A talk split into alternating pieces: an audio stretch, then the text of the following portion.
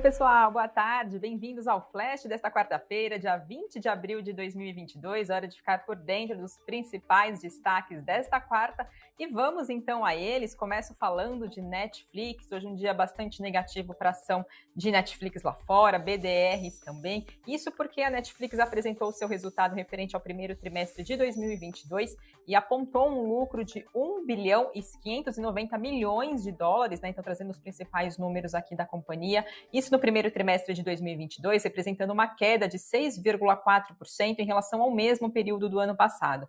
Já a receita líquida da Netflix cresceu 10% para 7 bilhões 870 milhões de reais, ficando ligeiramente abaixo das expectativas do mercado. Mas o que pesou nesse balanço, então, divulgado pela Netflix, foi o número de assinantes que a companhia perdeu. Foram 200 mil assinaturas perdidas, então, por Netflix, né? Usuários que deixaram de assinar a plataforma agora nesse primeiro trimestre. E segundo a Netflix, essas perdas aconteceram também, esses resultados da companhia agora referente ao primeiro trimestre de 2021, aconteceu principalmente pela dificuldade da empresa conseguir novos novos assinantes, então, para a plataforma, e também pela suspensão dos serviços na Rússia em função da guerra, né, em função da invasão da Rússia à Ucrânia. Atualmente, Netflix tem 221 milhões e 600 mil assinantes, e essa queda de clientes foi a primeira registrada desde outubro do ano de 2011.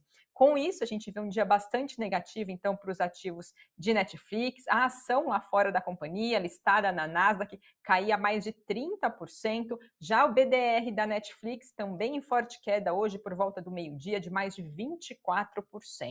E trazendo um pouco análises, então, depois desses números apresentados pela companhia, os analistas da Levante Investimentos apontaram que o resultado da Netflix foi frustrante, abaixo das expectativas, tanto em termos de adição líquida e receita, também com a revisão do guidance, que é a projeção da companhia, ampliando assim a percepção a má percepção da companhia para o mercado. Já na parte operacional, segundo a Levante Investimentos, os analistas dizem enxergar que os efeitos da suspensão dos serviços na Rússia em função da guerra foi o grande vilão na adição líquidas nessa região, no país, onde a Netflix conseguia entregar maiores crescimentos de assinatura para as bases da empresa nos últimos trimestres. Além disso, o Levante Investimentos também apontou que o setor de serviços de streaming continua com uma competição feroz, o que parece estar dificultando, então, segundo eles, a taxa de crescimento das principais plataformas. O UBS também divulgou uma projeção, comentou também sobre esses números, né, trazendo então projeções agora para o streaming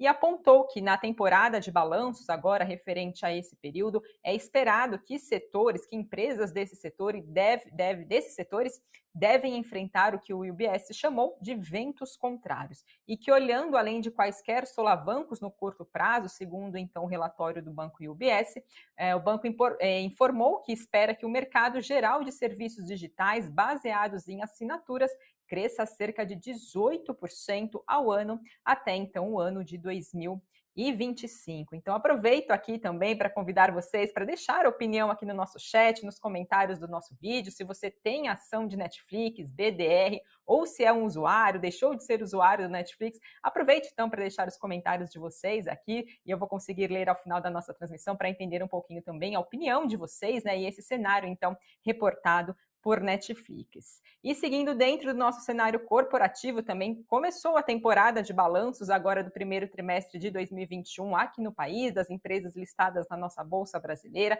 Quem divulgou já os seus resultados foi a Uzi Minas, que apontou que teve um lucro líquido de mais de 1 bilhão e 200 milhões de reais no primeiro trimestre desse ano. Isso é uma alta de 5% em relação ao mesmo período do ano passado. Já a receita líquida passou dos 7,8 bilhões de reais e o volume de vendas de aço da companhia caiu 10%. A Uzi Minas também divulgou estimativas de vendas de 950 mil toneladas a, a 950, perdão, mil toneladas a 1 milhão de toneladas de aço agora para o próximo trimestre, então entre as expectativas de Uzi Minas. E hoje, dia negativo também para os papéis da companhia, por volta do meio-dia, caíam 5%.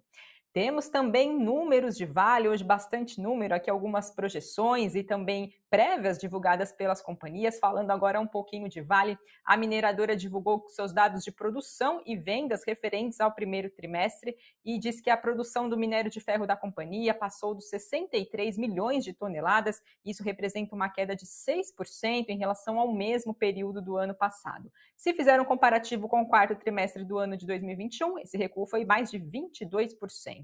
Já o volume de vendas de minério de ferro passou dos 56 milhões de toneladas, isso é uma queda de quase 10% em relação ao mesmo primeiro trimestre, no caso do ano passado. A companhia informou que a sua projeção para a produção agora no ano de 2022 deve atingir entre 320 e 335 milhões de toneladas de minério de ferro, entre 34 e 38 milhões de toneladas também de pelotas. E trazendo uma rápida análise sobre esses números é, apontados, então, divulgados pela Vale XP Investimentos, diz que esses números é, são vistos como ligeiramente negativos do ponto de vista de produção, pois ficaram abaixo do consenso do mercado, das expectativas do mercado, e que, além disso, uma produção mais baixa reduz a alavancagem operacional da empresa, mas, mesmo assim, a, mantém a oferta global de minério de ferro apertada, como também suportando os preços mais altos, e que, por isso, XP Investimentos mantém recomendação de compra para os papéis da Vale com preço-alvo de R$ 97,10 por ação.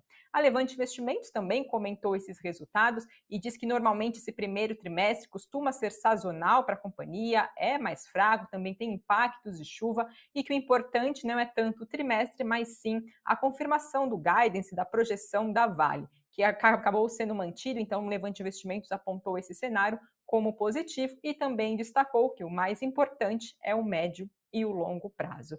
E por fim, uma rápida informação aqui para acrescentar mais uma notícia falando de Vale. A companhia informou que iniciou nesta quarta-feira obras, perdão, obras em cinco barragens a, que serão eliminadas agora no ano de 2022 como uma medida de segurança, uma vez que as estruturas desses modelos de construção oferecem mais riscos. E esses trabalhos vão focar na descaracterização de uma mina que fica em Águas Claras, em Nova Lima, em Minas Gerais. Falando agora de números de Carrefour Brasil, um dia recheado de números aqui para vocês. Carrefour Brasil divulgou o seu faturamento de 20 bilhões 750 milhões de reais agora no primeiro trimestre de 2021, isso é um crescimento de 14,5% em relação ao mesmo período do ano passado. A empresa também registrou crescimento de vendas no chamado conceito de mesma loja, com um avanço de 8,5%. E se considerar efeitos sazonais, essas vendas subiram 7,3% no período. Passando agora para falar de PetroRio, a companhia comunicou formalmente a Gasbridge que desistiu do acordo para a venda da fatia de 10% no campo de Manati. A empresa informou que as condições precedentes não foram cumpridas dentro do prazo estipulado no contrato. A PetroRio informou que vê um futuro promissor para esse campo, particularmente em relação ao recente cenário do mercado de gás, mas que não, não acaba descartando futuras transações envolvendo esse campo. Passando agora para falar do cenário de pagamento de proventos, temos novidades vindo de Braskem, que anunciou a aprovação de um pagamento de 1 bilhão 350 milhões de reais em dividendos, que foi aprovado em uma Assembleia Geral Ordinária da companhia ontem, terça-feira. Esse valor representa R$ 1,69 por ação ordinária e preferencial da companhia. Então, atenção para quem tem papéis de Braskem, esse pagamento vai acontecer agora no próximo dia 2 de maio, para quem tiver posição acionária na companhia, até ontem, então, no dia 19 de abril de 2022. Outra notícia que separei para trazer para vocês também é em relação ao fundo de garantia, o saque extraordinário do fundo de garantia. A Caixa começou a liberar hoje esses valores extraordinários né, para os trabalhadores, então, que possam ter direito a esses valores. São saques de até um mil reais e cerca então de 30 bilhões de reais vão ser liberados para aproximadamente 42 milhões de trabalhadores. Esses valores variam, né, são calculados então de acordo com a Caixa. E para saber se você tem direito a esse esse saque e a esse valor, é preciso acessar ou o site da, do, da Caixa ou então o aplicativo. E a liberação desses valores segue um calendário de acordo com a data de nascimento, então, de cada um dos trabalhadores. Hoje, por exemplo, né, começam com os nascidos no mês de janeiro e a projeção da Caixa, que até o, o, a data de junho, agora 15 de junho de 2022, seja efetuada a conclusão da liberação desses valores para os nascidos no mês de dezembro. E esses valores podem ser movimentados por meio do aplicativo Caixa Tem, que permite o pagamento de contas, realização de compras e também em estabelecimentos não conveniados. Então, atenção, né, para você que tem fundo de garantia, tem valor lá, aproveite para acessar e conferir se você tem acesso né, a esse valor e também se planejar, enfim, decidir, né, tomar a sua decisão do que fazer em relação a esse valor liberado, então esse FGTS extraordinário, esse saque extraordinário. E falando agora um pouquinho da greve de servidores do Banco Central, os servidores aprovaram ontem a suspensão da greve, que começou agora no início do mês, e mas eles informaram que vão continuar trabalhando em regime de operação padrão, com algumas paralisações de, formas, de forma parcial.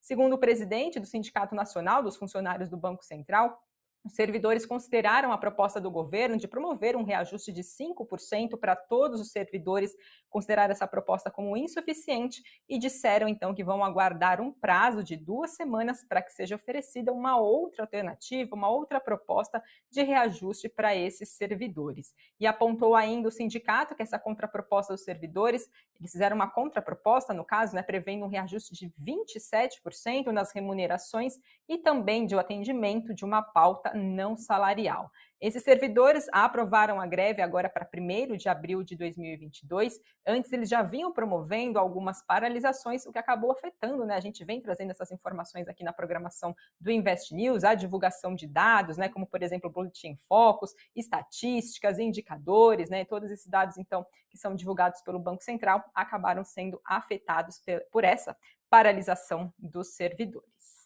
E agora é hora de saber como é que está o Ibovespa, o principal índice da nossa Bolsa Brasileira. Por volta do meio-dia, recuava 0,57% aos 114.390 pontos. O dólar caía 0,75% a R$ 4,63. E, por fim, dia de queda para Bitcoin também, de 0,50% a 41.403 dólares.